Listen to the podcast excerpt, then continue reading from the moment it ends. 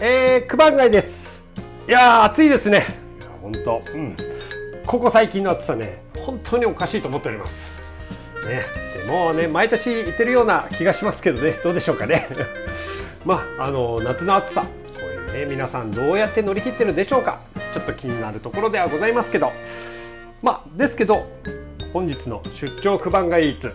今回のねゲストがねすごい爽やかなんですよ。いや、このね暑い夏に涼をいただく、そんなつもりで、はい、今日は九番街イーツやりたいと思います。しかもね、この場所初めての場所なんで、うん、いやなんか贅沢です。まというわけでよろしくお願いします。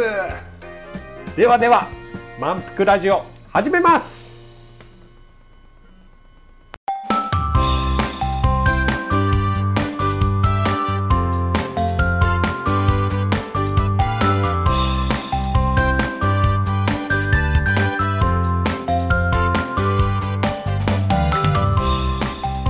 さあ始まりました、満腹ラジオのお時間です。漫画の魅力や楽しさ、情報を福岡からお伝えするために、私漫画複製原稿コレクターの九番街とアルタスギャラリー代表の村上博文が毎回作品やテーマに沿って浅く広く雑談したり、たまに深く潜るような談義もする番組です。時には福岡で活躍するゲストもお迎えして楽しい漫画トークもございます。まあがっつり聞いてくれても嬉しいけど、何かの片手まで聞くぐらいでもいいけん、最後まで付き合ってください。今週もよろしくお願いします。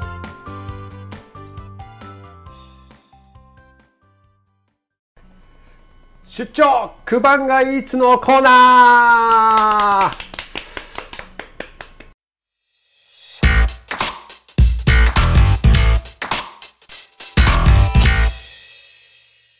いや、今日はよろしくお願いします。どうぞよろしくお願いしますここね、福岡から活動の幅を広げるクリエイターやら芸術家、職人や趣味に生きる人など、さまざまな人をゲストとしてご紹介 ピーアール させていただく、ついでに秘めたる漫画愛を聞き出し、リスナーにお届けするコーナーです。イエーイ、イエーイ。い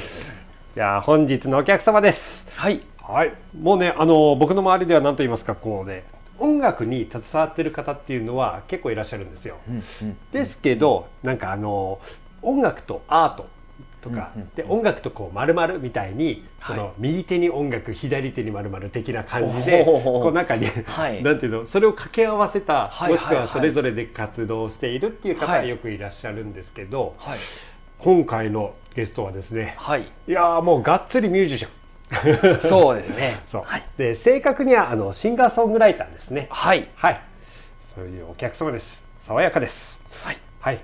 今日のゲストはシンガーソングライターの山崎健一さんです。よろしくお願いします。よろしくお願いします。いやー、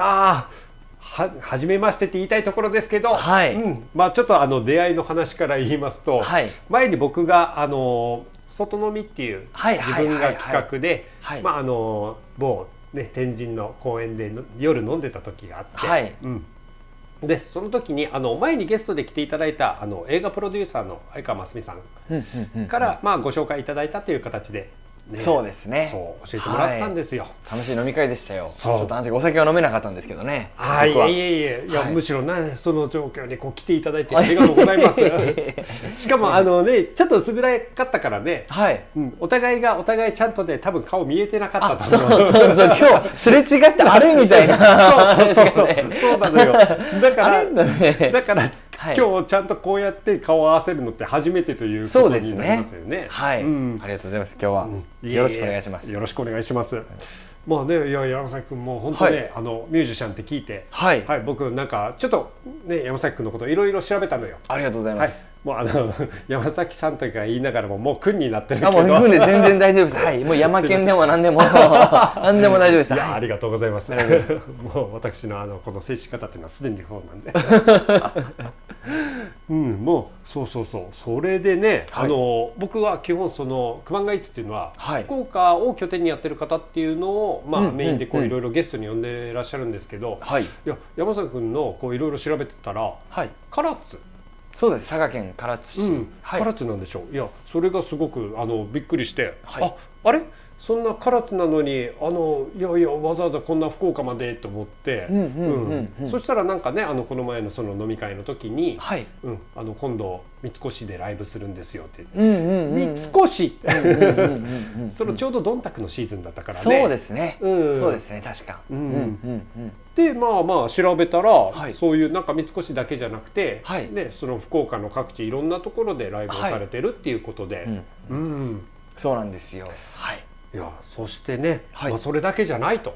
もうシンガーソングライターの顔を持ってるっていうだけじゃなくて、はいまあ、もちろんそこからなんでしょうけど、はい、その唐津の、ね、街をやっぱ盛り上げたいということで、うんうんうんうん、やっぱいろんなその唐津の方を、ねはい、に携わったお仕事をされてるというかそうですね、うん、今テレビのリポーターとか エムシー とかそういったのもさせていただいておりますテレビのリポーターですよさらっと言ってますけどすごいことやっていらっしゃいますねいやいや全然全然全然僕は全然すごくないですけどねいやでもねやっぱあの唐津の方ねあのケーブルテレビの方だからねそうですそうです、はいうん、ちょっとやっぱ見たかったんだけどもうやっぱ向こうの町の人たちにそうなんですようんそう唐津外の方にはちょっと映らないというですねうんはいでもこの唐津の街のいいところって何かございますか、はい、やっぱ僕はその、まあ、在住で今も住んでるんですけど、はいはい、唐津のいいところってやっぱりその自然があふれてるので、はい、自分もその生まれ育った街としてかん、うん、あのこう感じるところは、うん、やっぱりあの住みやすいっていうところが一番なんかこうありますね自然がそうです多いということですか、はい、自然が溢れててもう川も海も滝も山もなんかこう何でもあるという、うんはい、いやねやっぱね唐津って聞いたら僕はもうすぐ唐津くんちとかそうですねお祭りもはいあと唐津バーガー唐津バーガー美味しいですよね、うん、やっぱそのあたりがポッとまず最初に出てくるから、はい、もちろんそれだけじゃないいろんなね、うんうんうんうん、やっぱ面白いところねたくさんございますよいやいやぜひぜひはい、はいもうあの言える範囲であればもうどんどん言っていただいてあ言っていただいてそうですねやっぱまあ唐津といえば、うん、あの呼子のイカとかがめちゃめちゃ人気なんですよねああだよねそうなんです よ, そうだよ、ね、そうなんですよイカがめっちゃ美味しくて、うん、あのイカのなんかこうまあ食べたことない方はあんまりいらっしゃらないかもしれないんですけど、うん、もうあの ど, どんな感じで美味しいのかっていうと、うん、あの唐津のイカは、うん、透明なんですよ池作りって言って水槽の中に泳いでるイカを、まあ、そのままあのそのその場で調理して食べるっていうところなのでなんかすごい新鮮っていうのもあってはいなのでぜひぜひ思い出した昔映画で、はい、悪人という映画があったのよおはいはいはいはい、あれの、はい、もうラストに近いシーンのところ、まあ、大事な告白をするシーンで、はい、それが呼子のイカを食べてる時あそうなんですかそうへえあそれは知らなかったいやいやもうそこで妻夫木が泣きながらこうへえ、うんあそうなんですね、ちょっとやっぱ見てない人にはあまり内容言っちゃいけないかなと思うからあネタバレになっちゃうはいはいはいそうそうそうそう、えー、あそうなんですかあれは福岡から佐賀をかけてのところ佐賀が最終地点的なところになるからはいうんうんうんうんいやそうですよねそう考えたら確かにイカが一番まあ有名どころですねうん、うん、いやいや素晴らしいですありがとうございます、まあ、でもねあのー、あれですよやっぱりミュージシャンとしての健一君の、はいはい、活動もちょっと聞きたいなと思って、はい、まあまあ、あの少しこう調べさせていただいたんですけど唐津ミュージックフェスティバルの代表そうですね今はまあコロナ禍もあったので、うん、さんねんぐらいはできてないんですけど、うんうん、唐津ミュージックフェスティバルっていう、まあ、ちょっとそれもまあローカルなあの、はい、イベントなんですけど唐津の音楽イベントをやってます、うんだってもうなんかいろいろ見ていったら、はい、それこそ山崎君はもうコロナ禍にもかかわらずやっぱりどんどんどんどん盛り上げていこうとって、はいね、皆さんのその気を落とさずにね、はいうんうん、やっぱそういった活動とかもどんどん進んでやってらっしゃるそうですライブも結構、うん、あのコロナ禍で最初のあのコロナが流行った年は、うん、もちろん減ったんですけど、うん、その次の年ぐらいからはなんだかんだライブはやっておりましたライブは、はいうんだってその街の中でですよ、はいうんまあ、最初はそのにひゃくにんほど動員していたと、うんうんうんうん、その次の年にはよんひゃくにんほど動員してたってあそうですねあその唐津ミュージックフェスですねあそうですそうですあミュージックフェスはでもあれですよあのコロナの前ですねあそうだったの。そうですそうです。ああ、じゃあ、はい、ちょうどそのコロナ禍の前のところでちょうどそのフェスティバルの方がをやってて、ちょっと一時期じゃできなかったっていう感じだったのね。そうですそうですね。はい。はあ、そうなんだ。うん。うんで、えっと山崎君最初は、はい、あのちょっと戻るけど、はい、最初はバンドを組んでた。最初はバンドを組んでました。おうおうおうおうバンドよりも前の一番、うん、最初はユニットみたいな感じだったんですけど、はいはいはい、そこからそのユニットレーベンコアっていう名前なんですけど、うん、それがバンドになって、うんはい、バンドをやっておりました最初は。でそこからまあそこから、ね、あの並行してソロ活動みたいなのもやって、うん、やってでバンドがあのドラムの子が、うん、あの東京に行くっていうことになってから、うん、活動一旦もう休止みたいな感じで今はもう全然やってないんですけど、あ、はい、それでもうその並行してやってたソロ活動がもうメインに今なってるっていう感じですね。はいはいはいはい、はいはい、でまあそこからいろんなこう曲をねリリースしてですよ。そうですね、うんではい、まあ最近僕が聞いたのは、はい、それこそあの先ほど言った相川真澄さんがプロデュースしている夜を越える旅の音楽に山崎君の曲が起用されているということで、楽曲提供させていただきまして、はい、でそれに使われている曲このランっていう曲、はい、これはそうですそうです、これは配信はされてない、はい、配信もしてますしてますやってますよ。あもう普通にあの Amazon Music やらあそうですそうです聴けますね。そうなんですね、はい、あランは聴けます。ランはあの僕の、 僕の山崎健一っていう音楽の YouTube チャンネルがあるんですけど、はいはい、こっちの方で、うん、あの初めてミュージックビデオを撮影した楽曲なんですよこの楽曲は。あ、はい、そうなんだ、はい、なので YouTube でも見ることが映像と一緒に見ることもできますし、うん、あのそういった Apple Music とか Amazon Music、Spotify とかで楽曲で聴くこともできます、うん、あ素晴らしい、はい、そういうことなんですね、はい、いやいやいやいや、じゃあもう Spotify の方を聞けば、ね、山崎君の曲はいっぱいありますから。もういっぱいありますね。今にじゅうさんきょくとかにじゅっきょく以上は入ってますね。うーん、はい、いやね、そんな山崎君あのじゃあもうちょっと質問したいんだけどいいかな。はい大丈夫ですよ。はい、もともと音楽好きだったの？もともと好きでした。音楽は小さい頃から？うん好きでした。はい。でもなんかその音楽活動をこうやるというよりも、うんまあ、ただカラオケに行って友達と歌ってるぐらいだったんですけど。へえ、はい、そうだったの。そうですそうです。でそこから急にっていう。そうですね、もともとサッカー選手目指してたんですけどその夢をちょっと諦めてしまって、うんうん、そこから新しい夢目標を音楽っていう風に変えて頑張ろうと思いましたね。あサッカーは初めて聞いた。あ本当ですか。えこれプロフィールに載ってなかったんじゃないの？あサッカーはあんまりそうですねプロフィールには載せてないですね。うーん、うんうんうん、あそうだったんだ。ずっとサッカーやってました。はい、それで急にじゃあ音楽ねもう一つ好きなのが音楽だったんだっていうことで、まあ、音楽をやろうとしたのは。そうですね、でもいろいろな、まあ、きっかけはありました。人間関係で悩んだりとか、うんうん、すっごいいろいろなんか悩んだ時期があって、うんうん、でその時期のおかげで、うん、あのサッカーではなく、うん、サッカーから音楽やろうみたいな、っていうふうになりましたね、うん、僕はねあの山崎くんの曲こういろいろ聴かせてもらったんだけど。ありがとうございます、はい、あのその中でね、はい、あの大丈夫っていう歌、はいはいはいはい、はい、ありました。はい、うん、あれを聞いた時ってあれはけ、はい、あのなんかこうエールを送るような歌。そうですね、うん、はい、そうなんだけどあの歌い出しの冒頭で、はい、あの家で漫画見ようかみたいな。あそうそうそうそう僕漫画好きだからですね。そういうところにあの自分のセンサーが引っかかってそうですよね、そうなりますよね、うんうん、なんか外に多分外に出なくちゃいけないんだろうなと思うんだけど家で漫画読もうかって言われた時に俺漫画読もうかなみたいなそうですそうです、その通りの歌詞ですもんねはいそうなんですよ。いやで山崎君の曲はいろいろこう聴いてたら、はい、やっぱりもう人に元気を与える曲が多いなっていうのが。そうですね、うん、そういう思いで自分が音楽を始めたので、うん、やっぱそういう曲が比較的多いです、うん、だからその自分はこうだっていうこの音楽制作っていうのよりもやっぱ人が聴いてあなんか人にその勇気を与えるとか元気をもらうとか、はい、うん、なんかそういう音楽があってあ、はい、これはちょっとなんかずっとルーティンで聴いてられるなっていう、うんうんうん、ちょっと落ち込んだ時に山崎の曲聴くのがいいなっていうのはすごく感じました。なんかだから僕自身も結構その、うん、あのもうただこう聴いてくださいって言われても、うんうん、まあなんかあんまり聞かなかったりとか聞かれなかったりとかあるし、うん、なんかそういうのもあるので、なんか自分もこういろいろ考えてた時に、うん、あの疲れた時に聞いてくださいみたいなって一言を最後いつも言う時はなんかリラックスする時に聞いてくださいとか、うん、なんか本当にうまくいかない時とか、うん、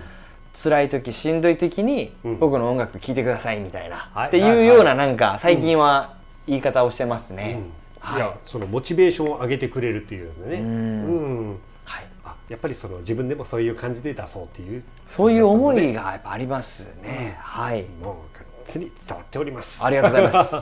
す。あとねもう一つね、はい、あの My Love, I Do っていう曲、はいはいはいはい、あれほら全編英語じゃん。そうですね、うん、全編英語なんだけど、はい、ちょっとね一つだけすごく気になるところがあって、はいはいはいはい、あの I should tell you even more はい、はい、これ日本語に聞こえるんだけど、はいはい、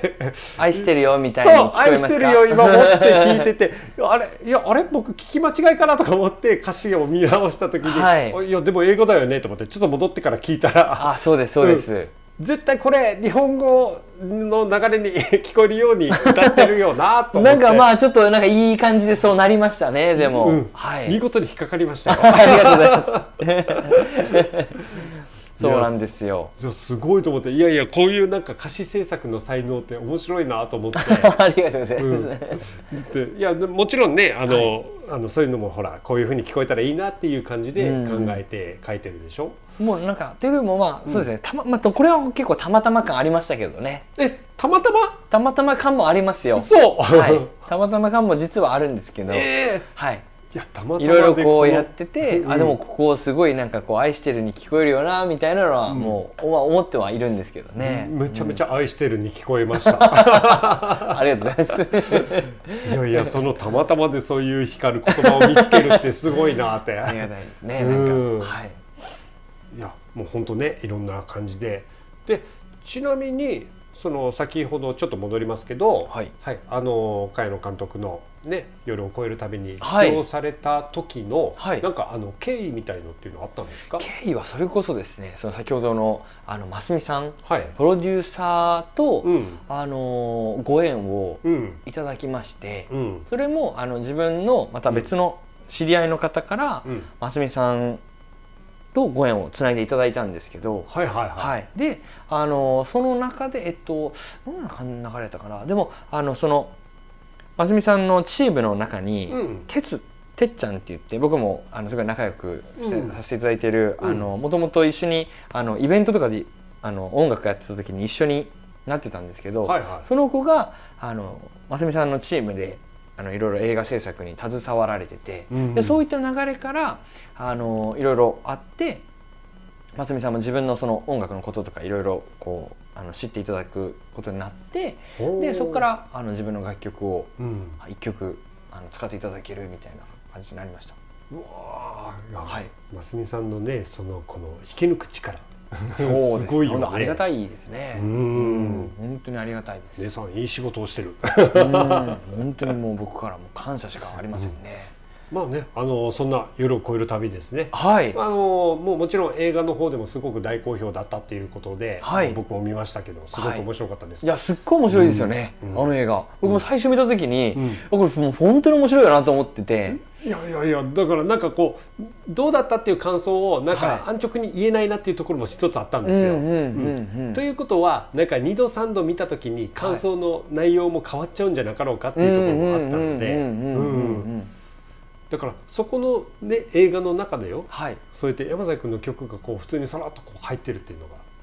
があ、うん、もうありがたいしかないですね。だからこれはその映画の内容、はい、捉え方によって、はい、このまた音楽も聴き方とか感じ方って変わるんじゃなかろうかっていうのはちょっとありましたね。はい。うんうんうん、まあじゃあねちょっとあの宣伝になりますけど、ね、はい、そんな夜を越える旅ですけど、はい、もう現在はあの配信の方で、はい、うん、あのそれこそ Hulu とか Amazon とか、うん、ね、うん、あの全じゅうごしゃから、うんうん、配信しておりますので、うん、まあ、よかったらリスナーの方も、はい、あの今なら見ていただけるよう、はい、よろしくお願いします。よろしくお願いします。これマジで面白いです。僕もマジで面白い、はい、面白いし、その一度だけじゃ多分飽き足らずにどさんど見た時のまた違った面白さに発見できる。にかいさんかい見たくなる映画ですよね、うん、そうこう本当に、うん、これはマジで思いますね、うんうん、多分いっかいめ見た時はもうストレートにあ怖い、うん、って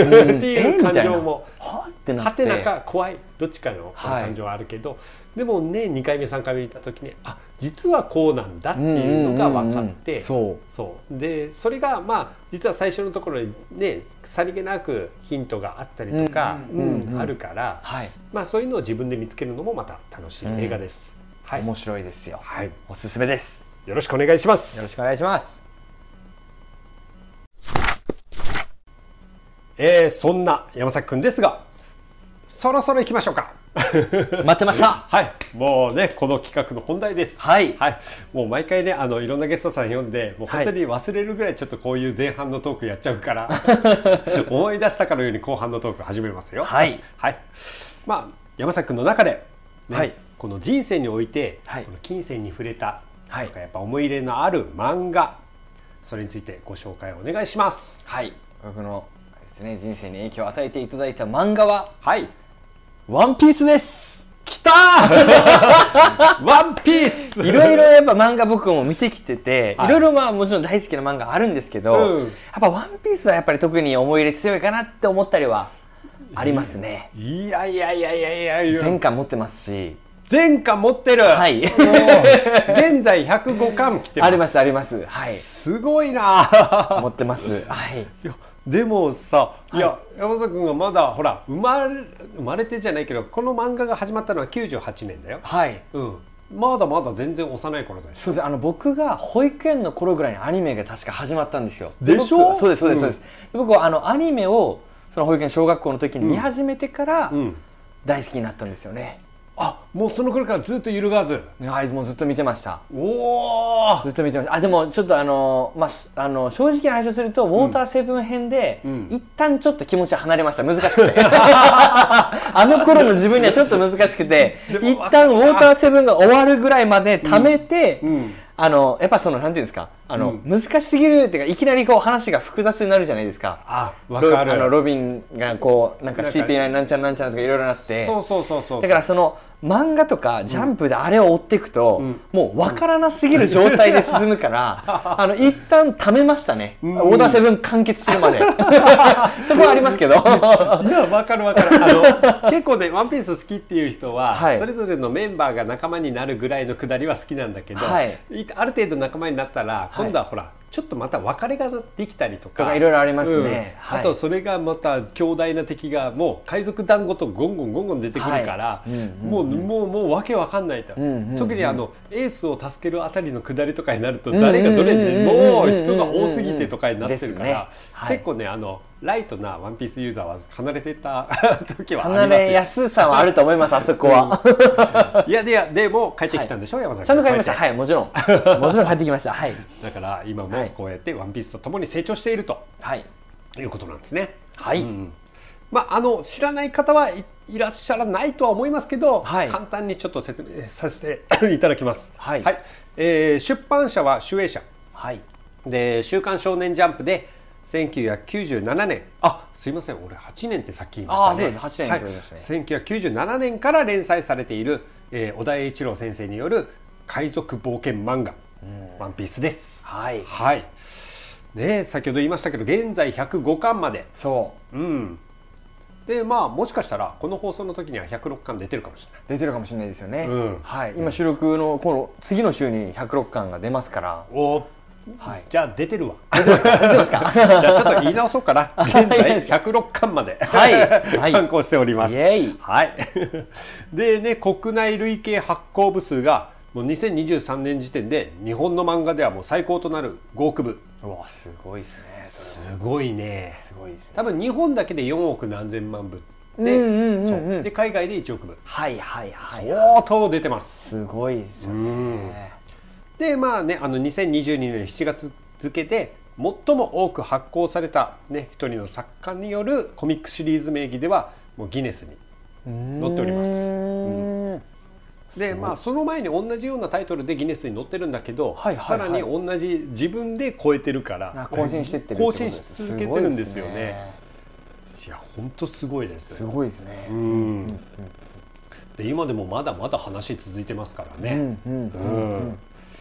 まあ簡単なあらすじを言いますと、はい、もうこれはねもうほとんどの方は分かりますけど、はい、一応言わせてもらいます、はいはいえー、海賊王を夢見る少年モンキー・ディ・ルフィを主人公とする一つなぎのワンピースをめぐる海洋冒険ロマン、はい、もうざっくり今この結構ざっくりだけどでもそれが全てこの内容を今ざっくり一言で言いましたけど、はい、でもそれが全てですそうです、は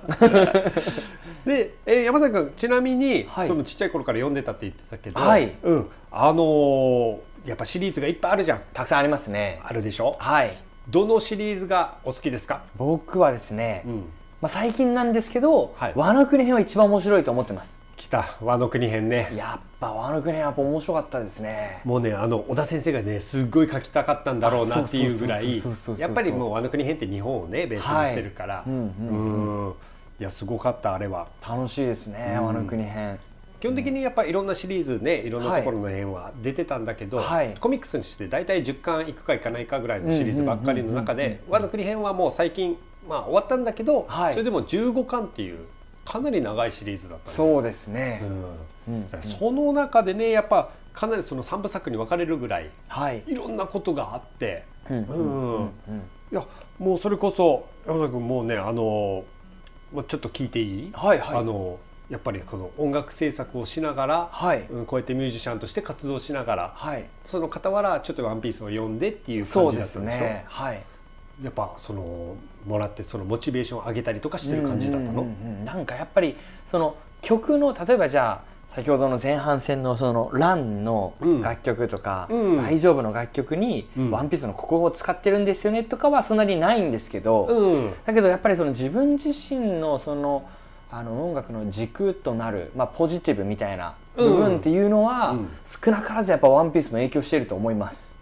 あー、はいでも確かにそう山崎君のね、うん、人に勇気を与える、ねうん、力を与える、うん、元気を与えるっていうのは、はい、もう少年漫画のようじゃないですかそうですね、うん、ワンピースとかもうまさに王道、うん、そういった意味ではそうですね、うん、もう元気もらえます本当に、うん、じゃあそのワンピースを持ってそうやって勇気やら元気やらも ら, もらって、はいうん、それを曲にして、はい、っていうような感じのスタンスでずっとやってらっしゃるんですねうん、やっぱなんかあの結構その僕の、うん、あのあんまりそのなんか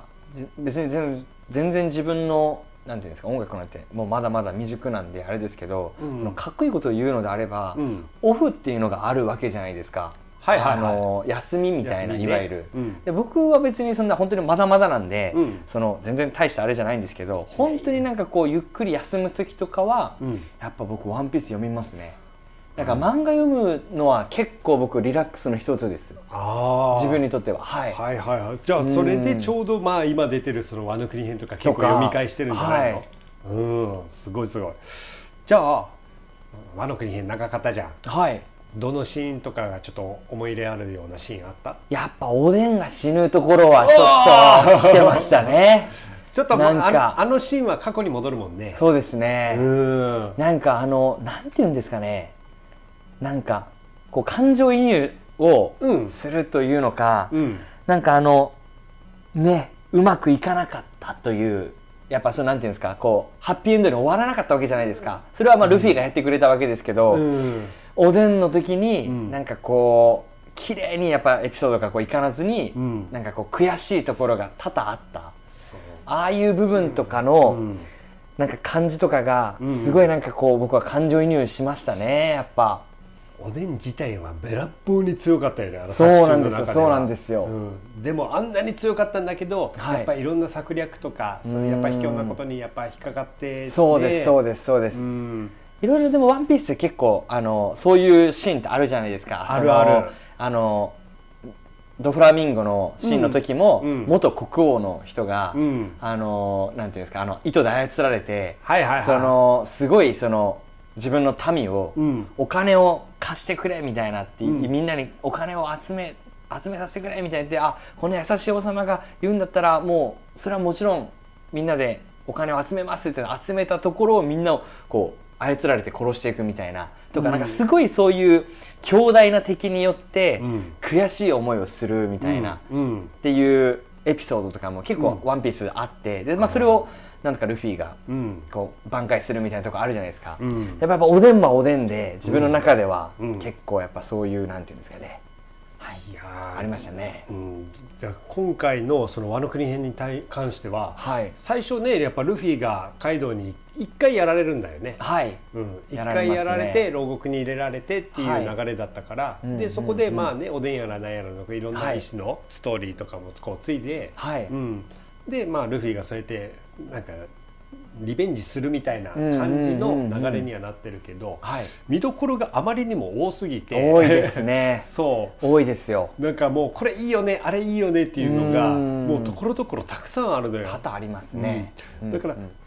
今こうやって収録前にあの山崎にねいろんなこうワノ国編の思い入れのあるシーンじゃないけど、はい、いろんなシーン言ったけど、はい、おでんのシーン僕今言ってなかったから今びっくりしました、うんうんうん、そうなんですよねやっぱそうだ、うん、おでんのあのシーンやっぱ そ, のそこに行くまでに、うん、そのじゃあどんな悔しい思いしたのかってなると、うんまあ、簡単に話すと、うん、あのおでんがやっぱりその自由奔放に生きてて、うん、でそれで、うん、あのゴールド・ロジャーと一緒に旅をするっていう風になるじゃないですかですかうん、で旅を回ってて、うん、帰ってきたらカイドウが自分 の, その故郷を占領してて、うん、で、うん、それで結局そのあのおでんがカイドウ の,、うん、その条件を飲むんですよね、うん、はいはいはい、はい、飲むじゃないですか、うん、あのこの町の民とか、うん、そのカイドウが実はいろんな人をそのなんていうんですかあのこうなんていうんですかあの捕まえてるっていうか何ていうんですか、うん、監禁監禁してるみたいなそうそうそうそうっていうところで、うん、こいつらをその話してほしくば、うん、さんねんかんぐらい、うん、その街でなんか裸踊りやれよみたいな、うん、とか、うん、そういうのを全部おでんがそのもう街のその自分の大好きな人たちとか街の人のためにそこをうんって OK して、うん、でやって。でさんねんが経ったと、うん、じゃあもうみんな解放して、うん、お前ら出てきよってなったら、うん、それは全部嘘だみたいなってなるあの、あのシーンですよね、うん、あのシーンからもうおでんが泣いてそうなのよねで時さんが慰めるみたいな、うん、いやでも俺はもうカイドウ撃つぜみたいなんで言って、うん、そこで撃てないっていうですね、うん、そうああいうシーンとかがすごいこう胸が熱くなるというかいやもう本当あのオロチもそうなんだけど、はい、いやなんかもう本当敵が憎たらしいぐらいずるいんですよね、えー、すごいずるいんですよあの描かれ方はすごかったなと思ってそうですね、うんうん、いやだからそこからのがあってよ、はいうん、もう僕は完全にあのルフィが、はいあのね、キッドとローとさんにんで共闘して、はい、一番なんかあの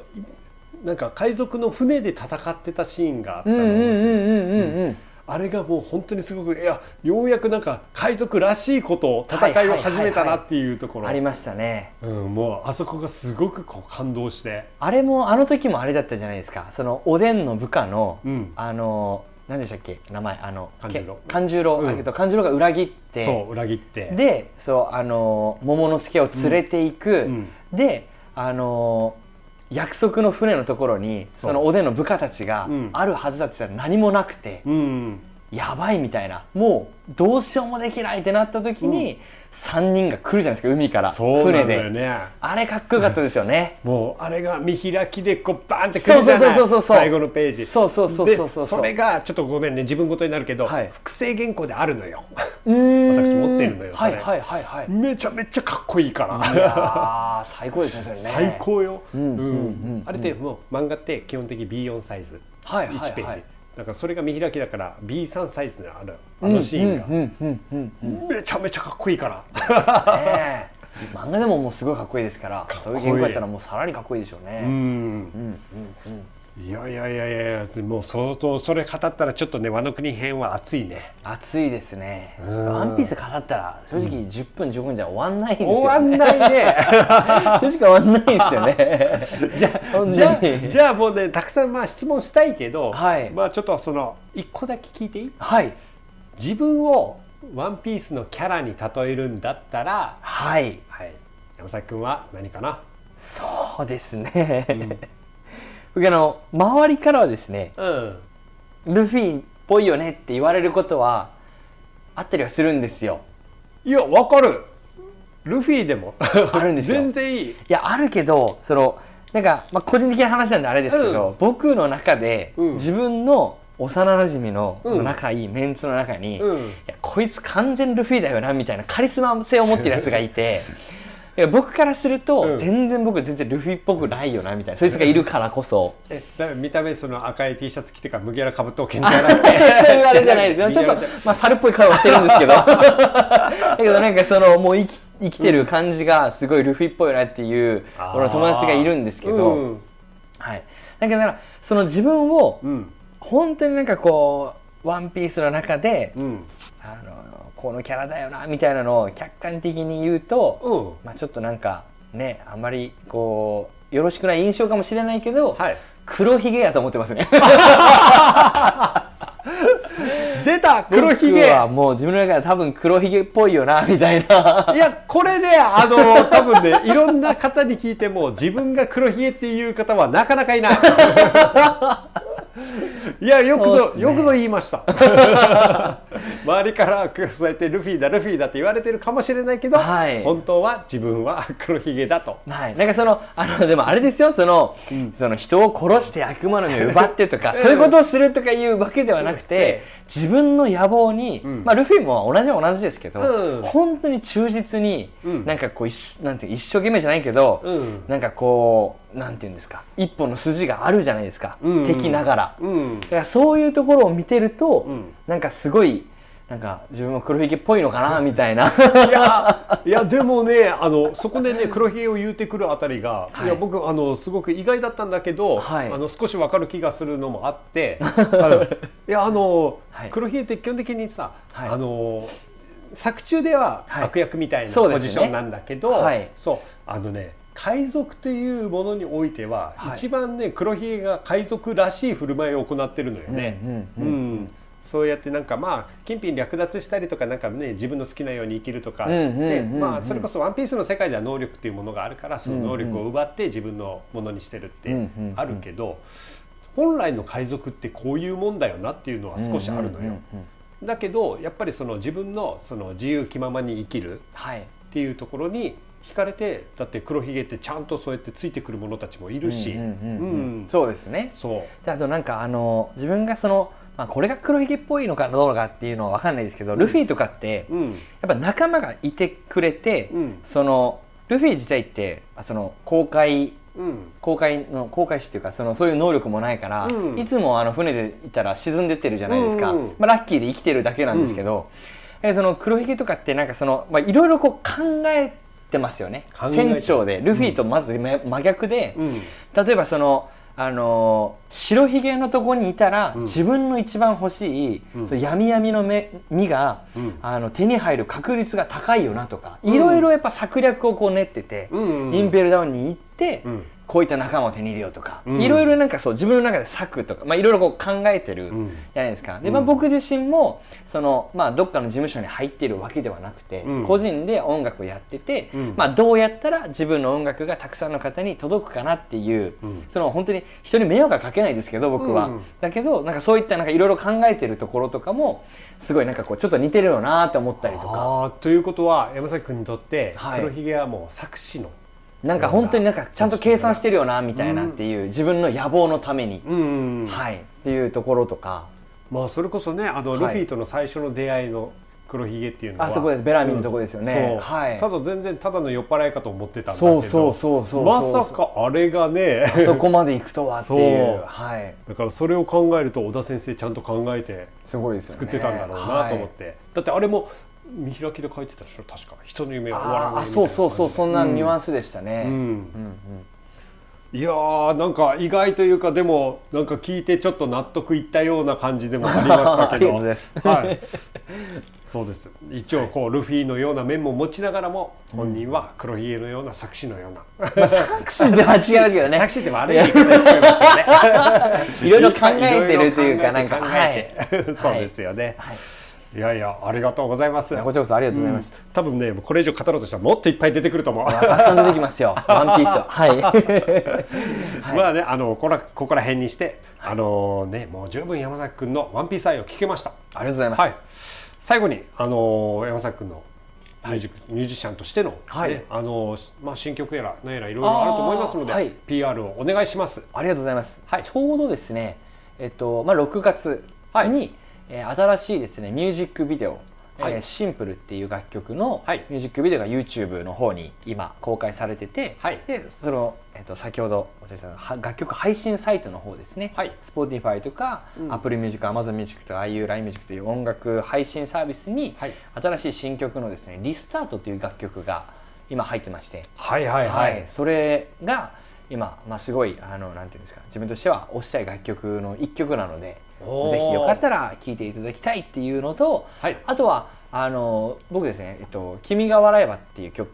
と「はい、ひまわり」っていう曲と「ワンモアタイム」っていうこの楽曲さんきょくあるんですけど、はいはい、この楽曲はカラオケのジョイサウンドで日本全国どこでも歌えるんですよ。おカラオケに入っててなのでぜひよかったらあの聴いてちょっとでもいいなってあれば、まあ、歌っていただきたいなっていうのはあら、はい、カラオケで歌えるとカラオケで歌えます、はいはい、ジョイサウンドですけどねダムじゃなくてジョイサウンドオンリーなんですけどそうなんですね、はい、いやー嬉しいですねなんかそれそうなんですよ、はい、もうぜひぜひちょっと僕もねあの最近あのカラオケ行きたいなっていうのはすごくありますから、はいはい、ちょっと練習させてもらいますぜひぜひお願いします、はい、私本気なんであんまりこう人も手が出せないけど、はい、じゃあそういうことで以上、はい、クバンガイーツ本日のお客様シンガーソングライターである山崎賢一さんでした。ありがとうございました。どうもありがとうございました。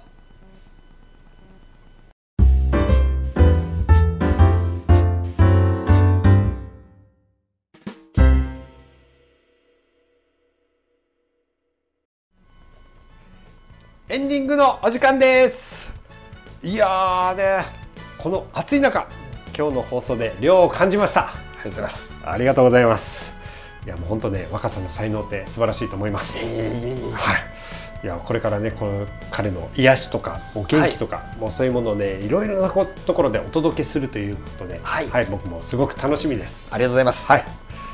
まあ、あとねあのカラスケーブルテレビ、はいはい、あのもし風邪とかで出れません言ったら僕いつでも呼んでくれたらディレクターに言っときますね誰じゃって言われると思いますけどねまあ後であの夜を越える旅でプロデューサーである相川真澄さんから、はいはい、あのちょっとメッセージが届いてますんでメッセージがありがとうございます、はいはい、いいですか、はいはいえー、有限会社アルファプロデュースが制作する映画中洲の子供は小説真夜中の子供を原作に原作者でもある辻人成が、えー、監督脚本を務めたという意欲作、うんえー、無戸籍の、えー、少年園児がえー、福岡、福岡市、博多区、中洲の人々の支えによって成長していく様が描かれる、えー、福岡中洲太陽劇場で公開されておりますので、うん、ぜひ福岡、博多に思いがある方は見に来てくださいということです僕に対するメッセージじゃなくてなんかだいぶちょっとなんか宣伝みたいに聞こえましたけどねまさかのそっちみたいないやいやいいですねいいですね今日、今日一番喉が開いたこのツッコミありがとうございますいや本当今日は忙しい中ありがとうございました。どうぞありがとうございました。ではまた次回満腹ラジオの情報は満腹のツイッター内で発信しております。現在トークテーマを募集しております。ツイッターアカウント Gmail とともに漫画福岡 エム エー エヌ ジー エー エフ ユー ケー ユー オー ケー エー となります。メールの際はツイッターの ディーエム または漫画福岡 アットマーク ジーメール ドット コム にご意見ご感想ネタ提供などをお待ちしております。それでは満腹ラジオ次回もよろしくお願いします。